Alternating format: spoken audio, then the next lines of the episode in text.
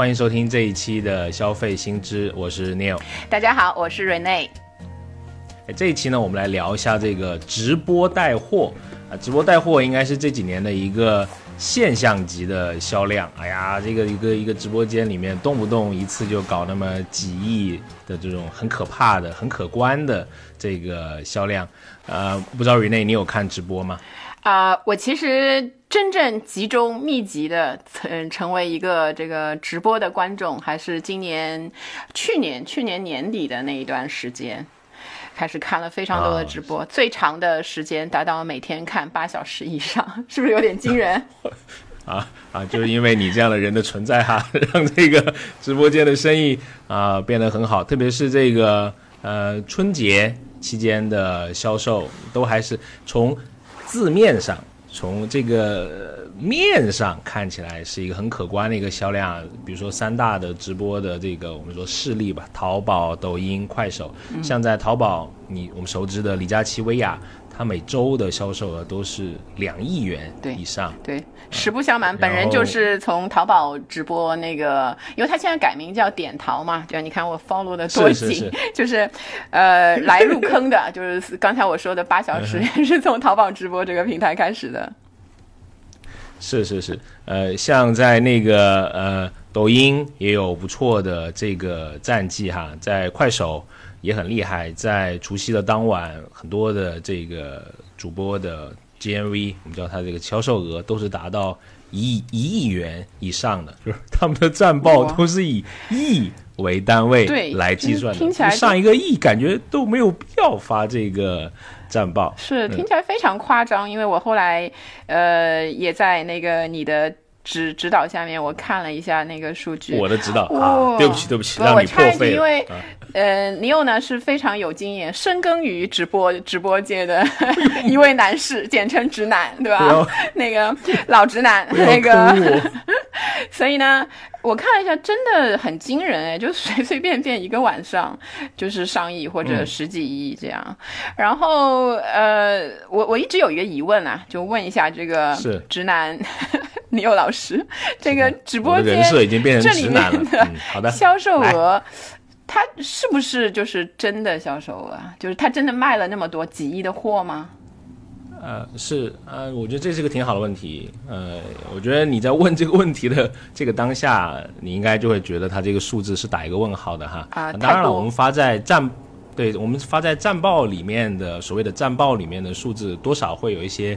啊，美化嘛，那这里要有一个概念叫做 GMV 的这个概念哈，就是我们统称的叫做呃销售额。啊，那你会看到，其实不少的直播间，嗯，可以讲它其实就是一个数字的游戏。有时候，因为看你从什么维，看你从什么维度去来描述这一场你带来的销售额啊。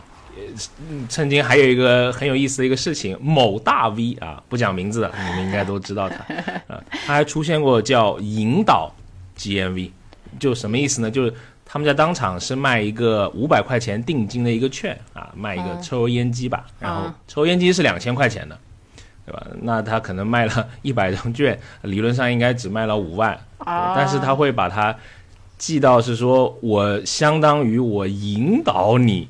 买了一百台抽油烟机，那你应该给我算二十万。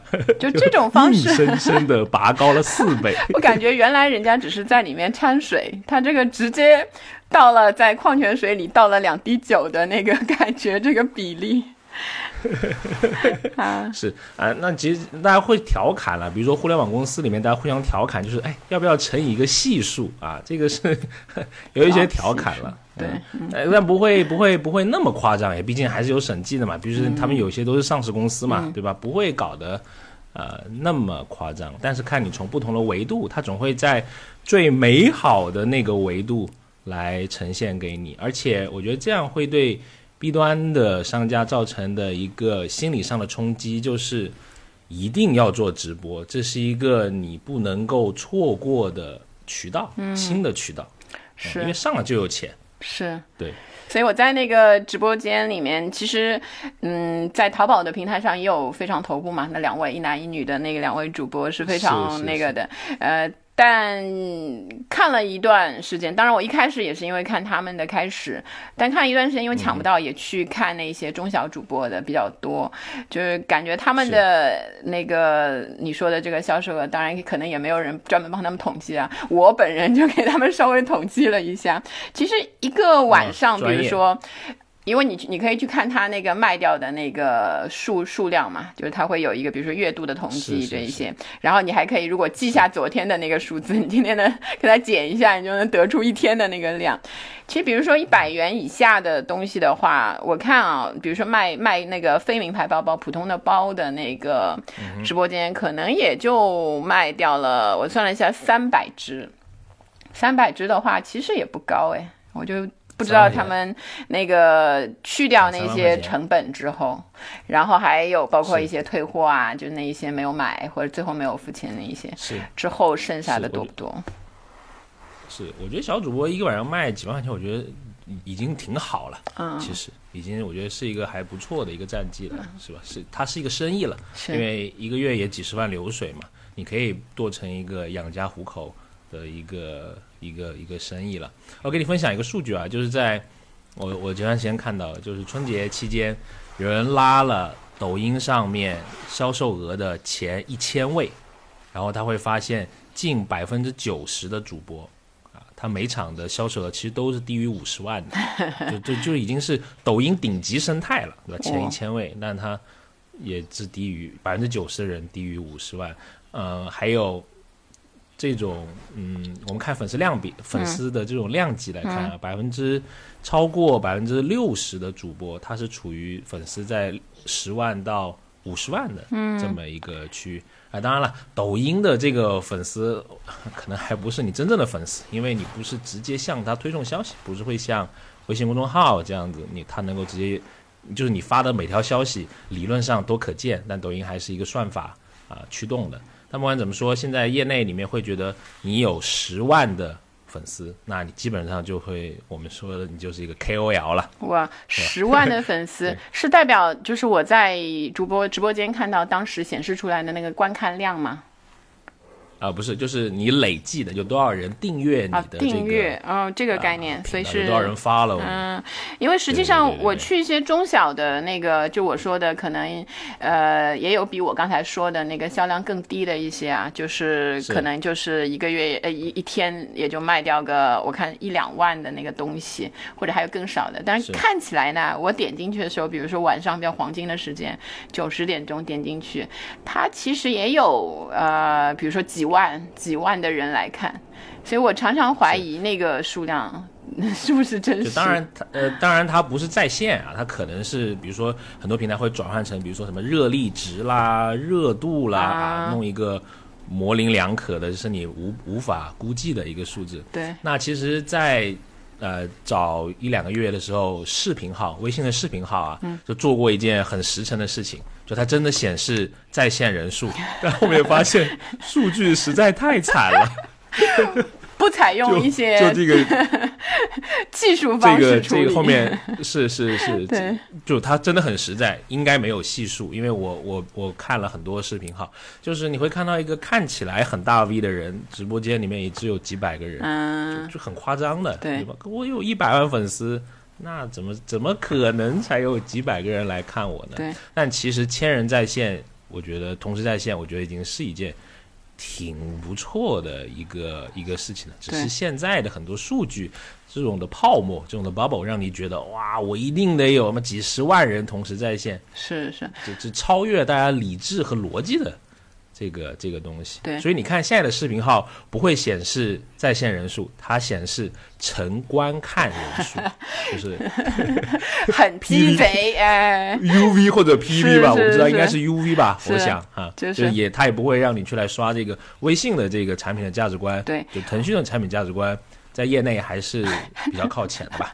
好，我分享一个我自己感觉啊，就是我进到作为一个普通的那个观众的那个感觉。如果去到比如说比较呃有名一些的主播，然后或者买买的东西包罗万象，就是上到什么呃什么飞行器、无人机，下到什么那个海鱼、那个小黄鱼，什么都卖的那种，那我会觉得这个应该多一点的人数会给我一些信心。我感觉。这个群体人真多啊，然后如果去一些比较专业的，我会买一些专门的东西，比如说我有时候有段时间对园艺的东西很感兴趣，有一些呃植物的类别，比如说兰花，对对，更专业一些的那个直播间的话，我就很怕看到什么三万人一起在看一个 特别珍惜的一个兰花，你就知道肯定是有问题。所以观众呃就是直播的观众，他进到直播间的这一个期望值其实也是有差。别。是是是，所以怎么调整那个系数？哎呀，是一个 很艺术的事情。对，既不能让场子冷了，也不能让场子太热了，显得呃过于的让你觉得怎么这么多人，我肯定抢不到了，或者说一看就是假的，对吧？还是一个是，就是这个其实是一个综合的一个观众的体验，就是他要进来又觉得你可惜。哎，我我我我们聊聊这个就是。群体来看一个东西啊，我觉得我觉得这个还挺有挺有意思的。你你你在这方面应该更多的研究，我想，比如说探讨一下，你觉得为什么我们往往会说，呃，群体里面的个人往往是显得就智商低一点的，就他更会做一些呃非理性的事情。比如说有一本很很有名的书嘛，就在。互联网界好像每个产品经理或者做运营的都有一本 叫做什么？呃，乐庞写的吧？对，是乐庞的，很早很早写的，一八几什么几年写的？对啊，乌合之众是是。你觉得它里面的这种理论还有的借鉴吗？这种两百多年前的书？呃，实际上是一百多年前，应该是在十十九世纪末，一八九几年，可能那个时候，所以他的书到现在其实还挺有名的。就是你说的，就还在热销，并不知道他在 在那个什么产品经理当中那么流行。其实是需要流行流行，互联网界都。但如果他们只看这本书，我又有一点担心他们的产品的设计的思维，因为勒庞这本书本身啊，当然已经证明它是一个经典了，就是群体心理学的一个经典。他写这个人类在群体中的行为写的非常的细致，然后到今天就是，呃，你会觉得他很有道理，呃，实际上他是。以一个相对比较负面的角度在描述这个群体的呃心理的一些特点，就包括你从它的中译名，其实它本身的名字可能就是一个人群那个单词，但中文把它翻成了乌合之众，就本身 也是读通读过全篇的人的一个这个这个翻译翻得很好，要给这个翻翻译加记。如果从头说的话，就是他本身，因为他是一个，他其实不是一个研究那个心理学的人，他是一个医学博士出身的。但你看后世之后就没有留下他任何呃从医的那一个业绩，他的 KPI 完全体现在了他的这本书上，对吗？呃，然后他主要的回到你刚才说的那个，就是人在群体当中为什么会显示出呃非理性。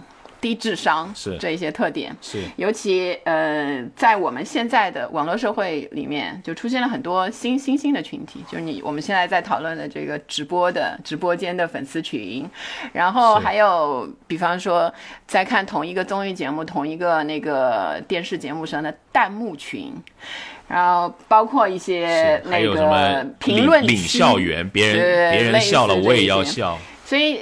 你到了这个群体里面，你会发现很多很愚蠢的，就是真的很愚蠢的那个言论，很低能。但是为什么他他就可以堂而皇之的写出来呢？呃，一个就是你在。就是不是说你呀，不不针对你有啊，就个人在那个，我也没关系，就说我就是在说我们啦，就是我们都是群体中的一员，可能就是本身是受过很高教育，可能也会有过呃非常理性的时刻的，但你到群体当中就会非常的低。因为个人的智商会被会被群体削弱。它有点像一个环环相扣的一个链条，最最平均就是它最弱的那一节，就是它最低的那一个程度。所以你去那个直播群或者那个直播间的话，基本上不常说人人多人多力量大嘛，但你听起来变成人多智商低了。人多力量大，一看就是一个体力上是累积的，但在智力上它不是那个就直接累积的一个道理。因为你在群体中，一个你会比较容易受暗示。就举一个简单例子，情绪化，情绪化的会被释放出来。你在路上，一个受过高等教育的你有，在路上，如果有人突然有一个、两个、三个，就一群人朝你跑过来说：“快点回头，快点回头，前面过不去，前面出事了。”就是，然后你在那个时候可能会自很自然的先停下脚步。然后很可能就跟他们一起回头走了，就不会非常理性的那个，所以那那一个关头的那一秒钟的那一个反应，你加上去的那个推理和那一些判断，就等于你在群体当中，尤其是在非常狂热的购买的那个氛围当中的表现。所以就是从众，是不是可以是是不是可以可以可以总结为这种的从众，首先是一个我们在内心底还是愿意相信更多人的。就是觉得多数人的即使掌握真理的，呃，因为这个要说到，嗯，一个是如果说到直播这这一个方式的话，你去到直播群，你就已经有一部分你是认同的，包括他的卖的商品啊，那个整个的那个售卖的那个方式风格啊，都是你喜欢的。要不然，因为那么多的直播室，你一滑你就离开了。如果你就我自己的感觉来说，我如果能在那里面待个三五分钟以上的，我可能就会看一会儿了。就是你自然的会参加到那个群体。当然，直播间的那个粉丝群，它其实还有各种各样，嗯，把这个粉丝收拢进来。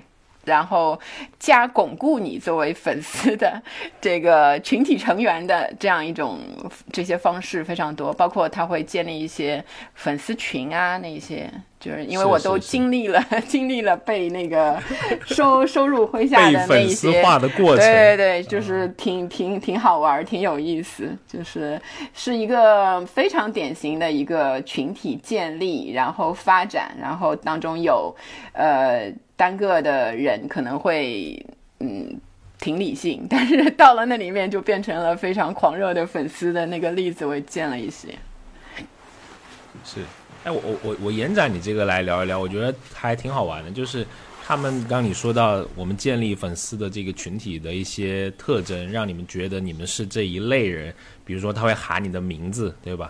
比如说小红书里面的什么，哎呀，红薯宝宝什么，就是这个如果会把你低龄化，对，会总结一下，就是一个亲密性。他要跟你有一个亲密的那个态度，是是是。比如我现在如果是你有来的话，我起码要叫你一声“你有宝宝”，这是起码的。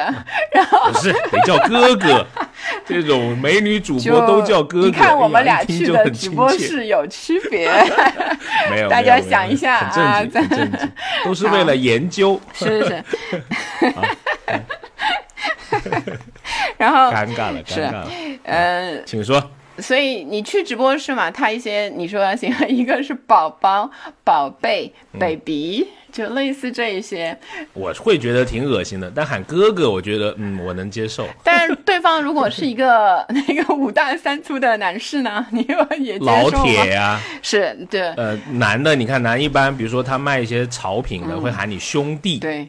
是吧？对，会喊你老铁，对，类似这样子。他也会发哥们儿，哥们儿有有点少，兄弟和老铁是，对，是是挺多的。他也会发展出一些啊独一无二的一些对你们对那个粉丝的称呼，比如说你有的粉丝们就叫你宝，对吗？你宝们集合了，对，奥粉就是类似这一些，就是就让你觉得就有一个对集体的那个叫胖虎之家，以后。以后我决定把我的粉丝叫“胖虎之家”，虎虎们，哎呦，就是要准备收割低龄群了嘛？低龄的那个粉丝群，对，好，我我觉得这个这个还是一个挺有意思的，因为你有了归属感，类似像比如说我们在游戏里面会会有的，对吧？你有很多的，而且还有你很多的 title，对吧？什么爵士，哎呀，什么什么士官，什么你会有一套的这个等级的流程，对吧？这比再再早一点，我们在一个非主流时候的什么障碍家族里面的各种这种等级的制度，障碍家族不是我啊，我说我们我们看到 看到啊，你有的一位朋友是你又有一位朋友，对我的表哥，是是是，你有一共有八个表哥，十六个弟弟，先做一下准备。吓人，我们是一个大家族。对，在亲密性之后呢，他一般会有一些频繁的互动，就是说，是，就比如说啊，那个你有一开始关注我了，我一定要念出他的名字，就是谢谢你有宝宝的关注。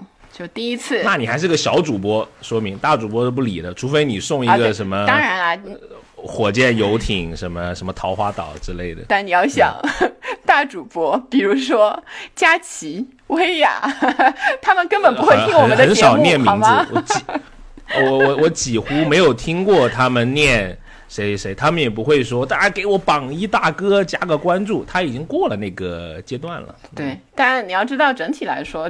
那个中国的头部主播 什么这些，就是这些，对，就是十个人左右，是是，所以没有没有，就是然后也销售额那些也比较集中，但是大量的那个是中小主播，我觉得他们会有提高的空间。头部主播在我看来都可以那个实现人生意义，都可以退休了。哎呀，这么多的销售额，嗯，好，是的，就像我刚刚说的那个数据，其实大量的，即使你是。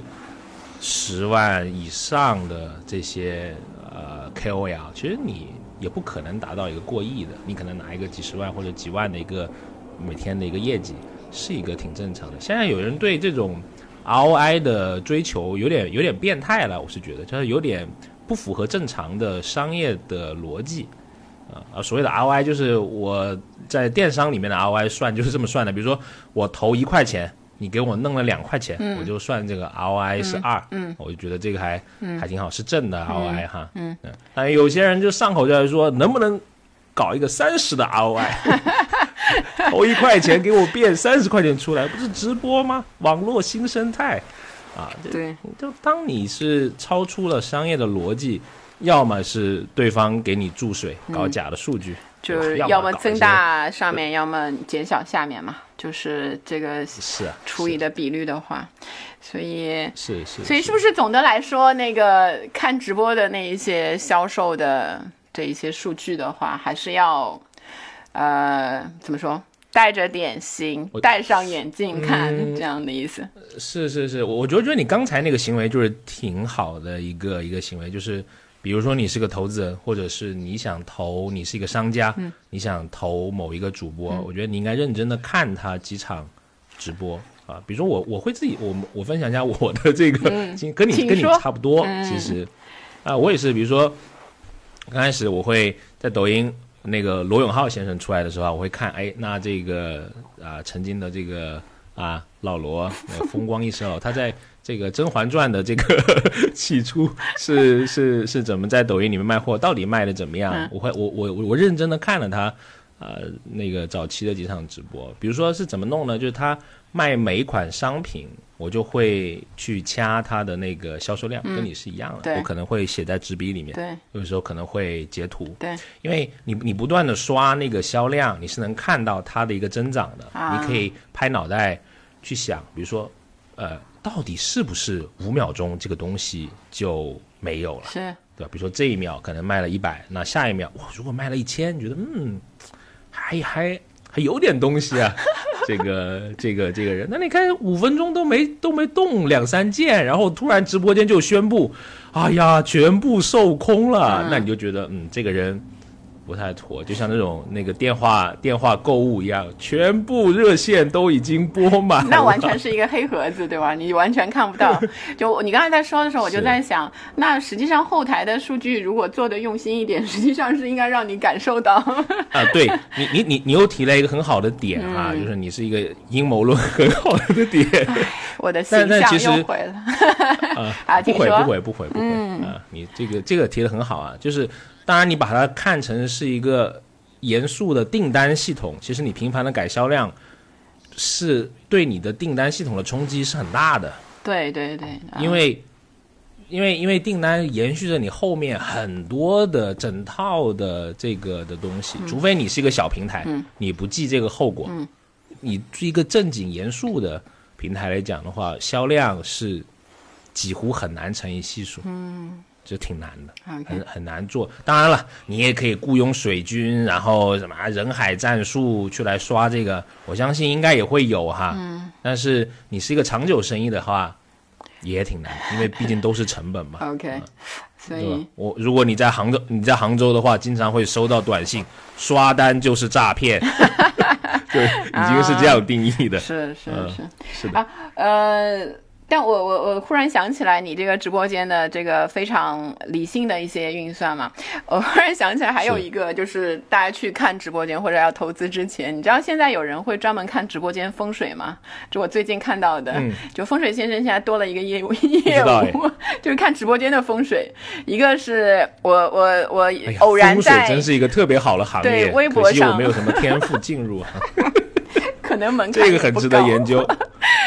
他说他中国人很信这个嘛？对，春节后又去杭州就滨江看了几间直播室，因为直播室也是有一个真正的空间在那里的嘛。他说看完之后就觉得有的摆的角度不行，没有放在财位，主播一定要在财位上，还有主播不能就是放一个比较风水不好的，主播容易生病，主播一生病三天不来播，又缺乏了这种延续性。就是你你你看他有一些，当然我我们用另外的一些方式可以去解释。是吗？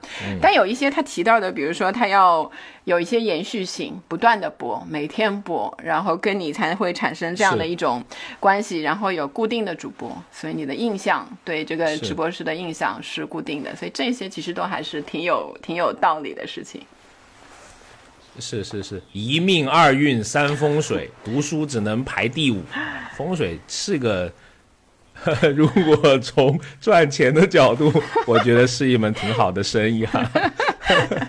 好，我们不能扯远了，来回来说直播室，不是也扯不到，因为不了解这个行业啊。但是 respect 这个 是一个很赚钱。我又有一个划出去的问题啊，就我能，因为我看那个薇娅李佳琦的那个，就真的是直播室很高级的感觉。一个是大，你能看出它空间很大，然后呢，那个摄像的那个，比如说镜头啊，那些运镜什么都非常专业，就灯光啊那一些。但有一些真的。波及的嘛，对，但有一些是真的，就是挺一般的，特别普通的。拿起手机就拍，感觉是不是？对你们加了个美颜对老直男直播的专家 New 来说，就有没有办法，就就直接去判断一下，你刷到那个直播室看是不是专业？说说说专家就是骂人了，没有，大家就是探讨一下。嗯呃，我我看过罗永浩直播间，专门有这种好事者会给他算，就是他那套直播间。大概多少钱？哦，还有这样，老罗嗯会会会会会，老罗对器材上的这个投入还是挺大的。比如说他用的那个像那个摄影机是电电影级的，就是很贵的啊。包括他用那种巨大的那种呃灯光啊，我一看那个蛋格我就知道，嗯，这个鬼东西就是十几万以上的。哇！整个他的直播间，呃，我记得他那个造价大概在三百万左右。哇！直播间有租的吗？还是都要自建呢？嗯，应该是租的吧？我觉得就是 你看不起老罗，不行，你这个 不行。不是，我觉得他那个空间啊，空间对空间，我觉得，但里面的器材是可以搬走的，对吗？就是也可以租器材也不划算的。其实，因为我们有我们之前做过一些项目是租器材，其实也挺贵的啊。嗯，你长期用的话，买还是比较合算的，因为最后你可以折价再卖出去嘛。万一倒闭的话，因为有些这种器。不是因为这个器材的折旧，一些呃比较经典的型号，它的这个。呃，这个这个固定资产的资损还是比较小的。嗯，是，所以所以一般来说，我看到的比较，当然有一些就真的是你一看就直接在他店里支一个灯，可能就一个美颜镜，完了弄一个那个自拍器就行。对，我觉得你这个又是你提了一个很有意思的现象，就是小主播其实没有那么多的专业级别的设备。对，但是啊，我我会从这个方面，我会觉得这个其实是增加一种真实感啊。没错，我看的时候我就普通的。普通观众啊，普现在是觉得这个人就是一个 档口的老板娘，你很相信他。对，如果他搞得太那个花里胡哨，又什么虚拟背景，哦呦，又什么，就觉得嗯，这个人好像是骗子。对，一个是他有实体店，你会有一种信任感，就感觉他有一个实体店。是是是，尽管跑不了。对，尽管有时候你觉得他在直播卖的东西也很离谱，你比如说在直播里卖那个香薰，因为你完全也不知道他的质量，就纯粹靠他给你的描述，所以他就把它放在他的店里。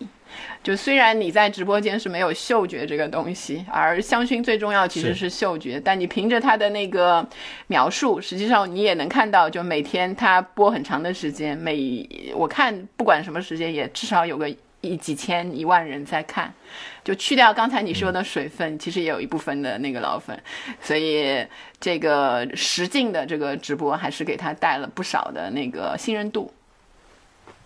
是是，特别是快手里面的一些直播，就是那种就就就很真实。你说是卖农产品或者那一些的，是吗？农产品或者说出海打打个鱼，我还蛮喜欢看人家出海打鱼的。啊，对，我会把它当成一个真人秀的节目。啊，对对对，可以看很特别真实。对对对，啊，还有科普知识，唯一就是鱼跟你讲，希望他们以后不要手抖，就不要老是动那个镜头，感觉就像看那个什么那种什么 意大利那种那种导演的片儿，那个头晕，就是还好太高级了，这种都能装一个意大利的梗。哎呀，我记住了，哎呀，植入，下次我就说你别那么意大利。对，是因为它没有稳定器什么，其实这种的真实感会带来是你对它的信任度，会在你下单的时候会更多的有这种呃一种这种情感因素的一个支撑嘛。就像很多人会在里面说：“哎呀，我这个真的赔了，我这么好的东西九块九十包都没有人买，我直播了三个月都没有人来看。”就是会用这种。情感上面的，他把它做低自己，然后让你有一种，你觉得吗？会有一种这种会有一个感觉，对他其实啊，也如果又回到刚才我们说的那个勒庞的那个乌合之众的里面的一些观点来说，他有一个比较集中的观点，就是说群体它就是制造一种幻觉。就是为什么人的智商会变低，理性会变不理性？因为你就在一个幻觉的那个那一个过程中。现在网络就是让这个幻觉变得更加容易，你就不需要去。以前我们说人的人人之间的比较多的群体，像什么呃公司的员工啊，或者是要去什么教会啊，就才会有一个实体上的。现在大家都在电脑前、手机前。是很容易就产生了一个几百人的一个微信群，就五六百人，五五百人，对吧？所以你在这里面会有幻觉，这个幻觉通常是什么？就主播、主播和主播背后的那个团队们，对，给你创造的一个头头。我们叫它这个叫，有时候叫集体欢腾，有时候叫集体哀鸣。就比如说你刚才说到的，哎，那个 最好最好就是那个时候，主播后面又有一个声音说：“真的卖不掉啊，怎么办啊？”就是说他有一个那个马上扒紧大腿那里哭，哎呀，然后集体欢腾，对，嗯。嗯，你说，你说，你说集体欢腾，你还你还沉浸在那个哀伤的气氛对吗？没有，我在想这个叫做脚本式直播嘛，后面会被这些平台呃会有会其实会会惩罚类似的行为，但是依然会出现啊，就是它是像你说的集体欢腾或者哀鸣的一种非常有效的手段，是制造这个幻象很有效的手段，所以就强烈的情感冲突。就是激情，他的激情会感染你。尤其你在那个前面往往是一个人的时候，最容易会被产生，也就是我们说的一些一种普遍来说就是共情的那个现象。只是你的共情把你的智商 可能拉低了。是，所以，所以我我我我建议，如果有是比如说听众朋友有对直播的这个行当你感兴趣，或者说你想投入，或者说你想啊在里面做些事情，你真应该看一下深夜的在。快手上面的 PK 赛，嗯，来，你又来来来，又有精神了，来，老铁来说一说，说一说，不是，就是他有很多的，你看起来你觉得很不可思议的，或者甚至说我直白点，你会觉得很 low 的一些的方法啊，是，比如说他还说我我什么大家为我砸火箭，他那个头都要冲向那个几乎就要冲向这个这个摄像头的感觉，他都在撞你，拿头在撞你。然后非常强烈的语气，什么啊，我们什么叉叉军不能输，什么类似这种。然后你就看到那个火箭或者是这种的赞赏的物品就咕啦咕啦咕啦哇，那个，嗯，就是刚才你说的，就是看起来可能快手上的那个深夜的 PK 赛，你会会可能大家感觉会比较 low，实际上它背后就是采用的打动你的情感的点，其实是非常高级，非常高级。是是是。因为其实像这样这样一类的那个粉丝都去意大利学过，他们可能。哎，对，我们讲讲意大利的那个理论。好，继续继续继续。那个刚说到哪儿了？就说这个很高级，很高级。因为实实际上这个粉丝群也是一个社会系统，社会系统是什么？是情感构建出来的模式化的社会关系。所以在这当中产生一种情感的集体性，把他自己的这个荣誉、荣或者是那个被打压。变成是你整个什么，比如说你有的粉丝群，倪家军，对倪家军的共同的胖虎之家，对 胖虎之家，不要把对胖虎胖虎之家感觉就是率领一群幼儿园小朋友的感觉，然后然后你是什么？我们九零后，哎呀，好好好，你们胖虎之家情感的集体性就会就会受到了一些这个伤害，所以呃。所以说，你的呃，比如说啊，胖虎本人 就是你受到的那个情感伤害，我就是胖虎，对，胖虎就会被观察者，就是我们这，其实我们也不参与嘛，我们就是观察者嘛，我们我们胖虎之家的那个粉丝们，就会有一种这个呃感同身受的感觉，所以你越生气，我们也越生气，我们就要给你打榜，是，就要给你花钱。然后给你买火箭，所以是这样的一个一个道理。所以在这个情况下呢，我觉得是其实是非常适合他的这个乌合之众的标题了。是是，他很多这个主播都是这个操控情绪的高手高手，对吧？我们在这个像你说的，在情绪欢腾的时候，人会把钱不当钱的，是，它是变成可能变成是一个。社交的货币，对在这个社交货币里面，这个一百块可能他不会想这个一百块能买三斤猪肉还是两斤虾，没有那么理性。我今天一定给我大哥打上去，类似这种啊，而且打赢了会很开心，因为他那个 PK 那个那个制度也也设计的很天才啊，就是谁输了谁还要还要还要被惩罚，就像你说的要被集体哀鸣，看着我心爱的大哥脸上被画王吧，哎呀，下一场得。多刷几个火箭，哎，所以我引申，我有一个很邪恶的问题啊，就是，比如说，如果你我们站在消费心理的这种这种角度，怎么能够让人？多打赏，除了操作情绪，对首先看你是卖什么啊？有一种有一种是什么都不卖的直直播啊，你懂的，就是你就是情感，我们叫情感主播，对，情感主播就是嗯，对情感主播的粉丝们，就是有一句话，就是如果这个平台。什么商品都不卖的话，那你你这个粉丝就是他商品的本身，就你今天你还是应该要给他花钱，对，就是有有有哇，你这句话好经典，就像我们在打麻将，你对吧？是不是这个道理？或者你你你对，或者你 Q 这句话，就像我们在打麻将啊，四个人打麻将，当你当你不知道谁是最最差的那一个的时候，往往放炮的就是你。是，就差不多就是这个意思。所以在这个时候，就是想好了这一点，想通了这一点，就是你应该应该给他打赏。你看了这么久，对吗？那个，然后如果说在主播那一方面，就是你想要，嗯，就是我刚才说的情感主播的话，你要让是大家。多多打赏，多掏钱，这样的方式的话，就是就是一些，就是嗯，女主播的话会更楚楚可怜，跟你有一种情感上的呃互相连接吗？对，其实际上这一些的情感系统构建起来，就是要么就是呃女主播更多的当然是呃吸引的是男粉丝，就是一种异性之间的一种呃怎么说一种。关切感啊，你对一个比较弱小的、但但其实色色粉是 色粉是不太值，色粉是呃就很很很专业啊，就是色粉是不太值钱的。啊，但他可能会去引流去其他的方式来收割，对吗？下一个 app 或者是干嘛，他去他以别的方式来进行收割。对，所以就是你总是还是要花钱的，因为你本身就是那个商品。然后那个，如果是我们回到我个人比较熟悉的 卖商品的那一些直播间。这个实际上也没有什么打赏不打赏，就是多买他的东西，对吗？我很少在卖商品的那个直播间看到我打赏你什么东西，就是我多买一点呗。对对对，商商品既打赏了嘛，就是我表示对你的支持。是，如果呃。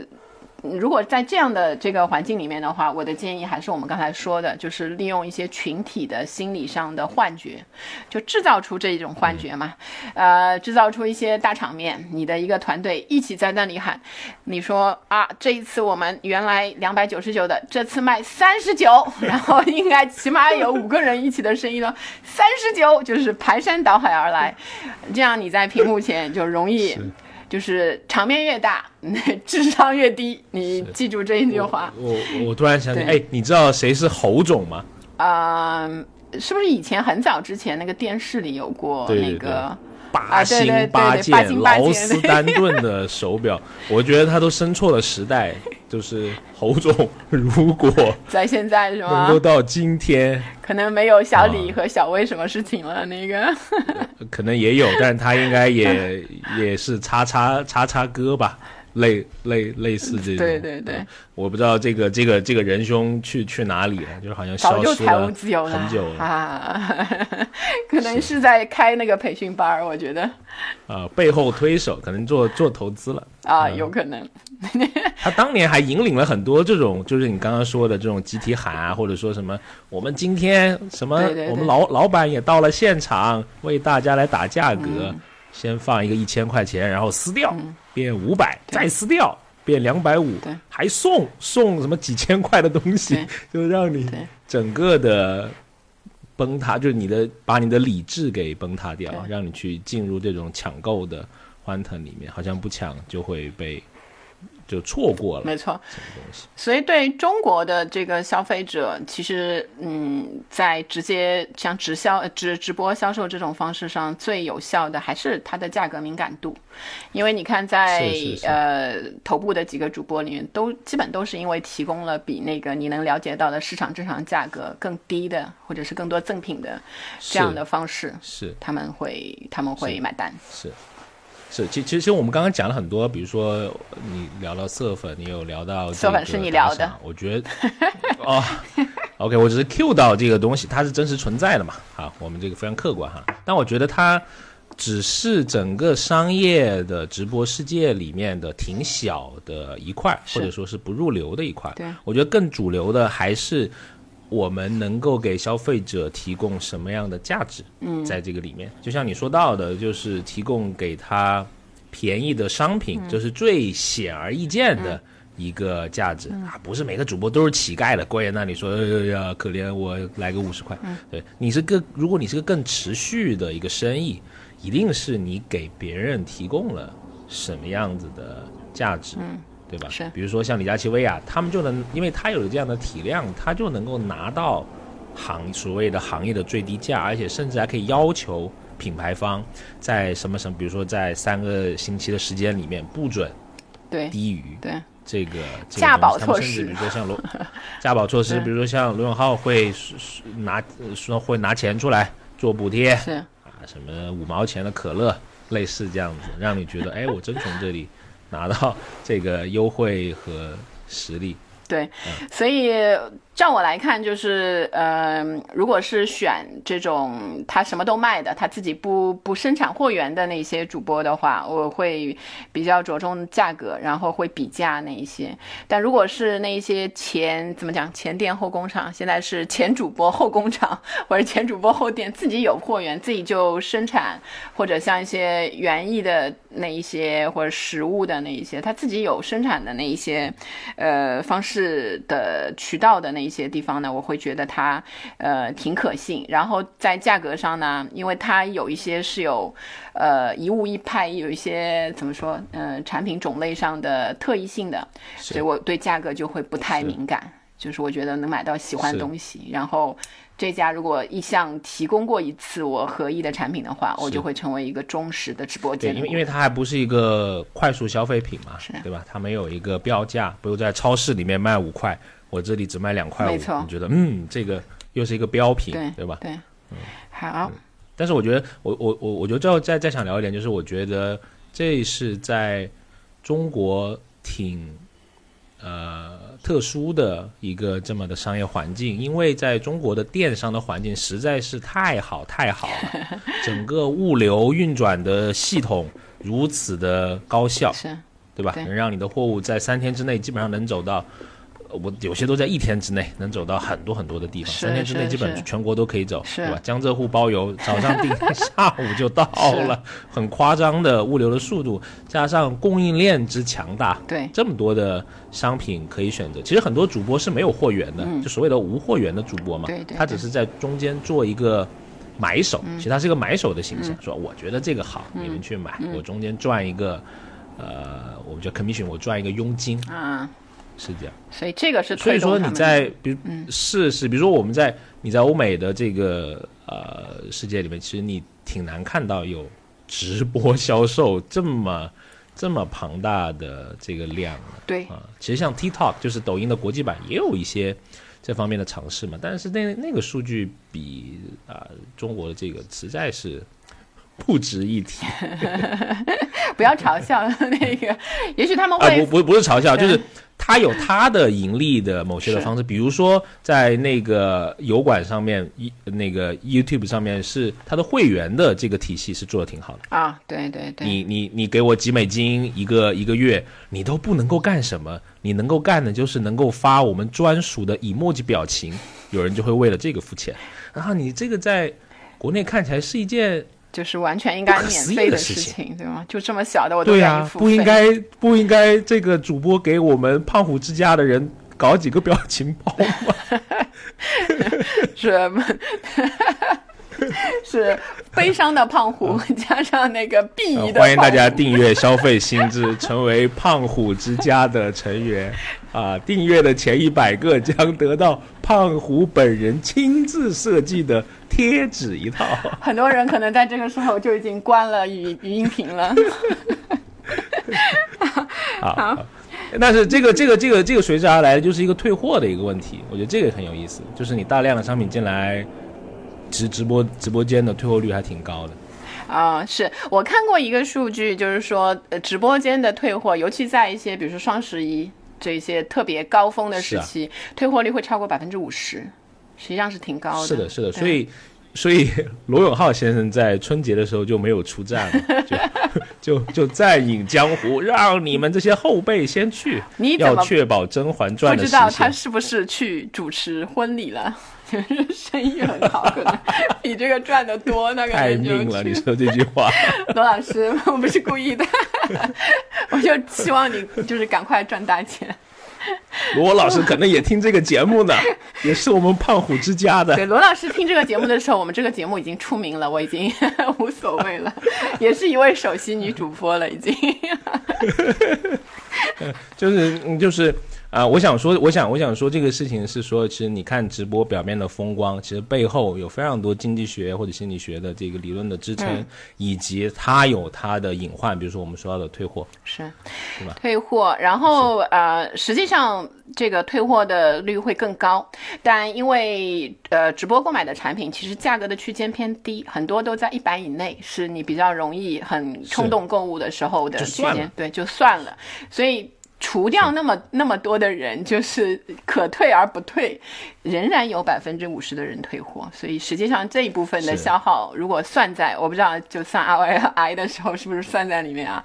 如果不算的话，哎，这个就是你看这个数据的那个得数据美化师出来一下哈，有一个行当叫数据美化师，他出要 出来走两步。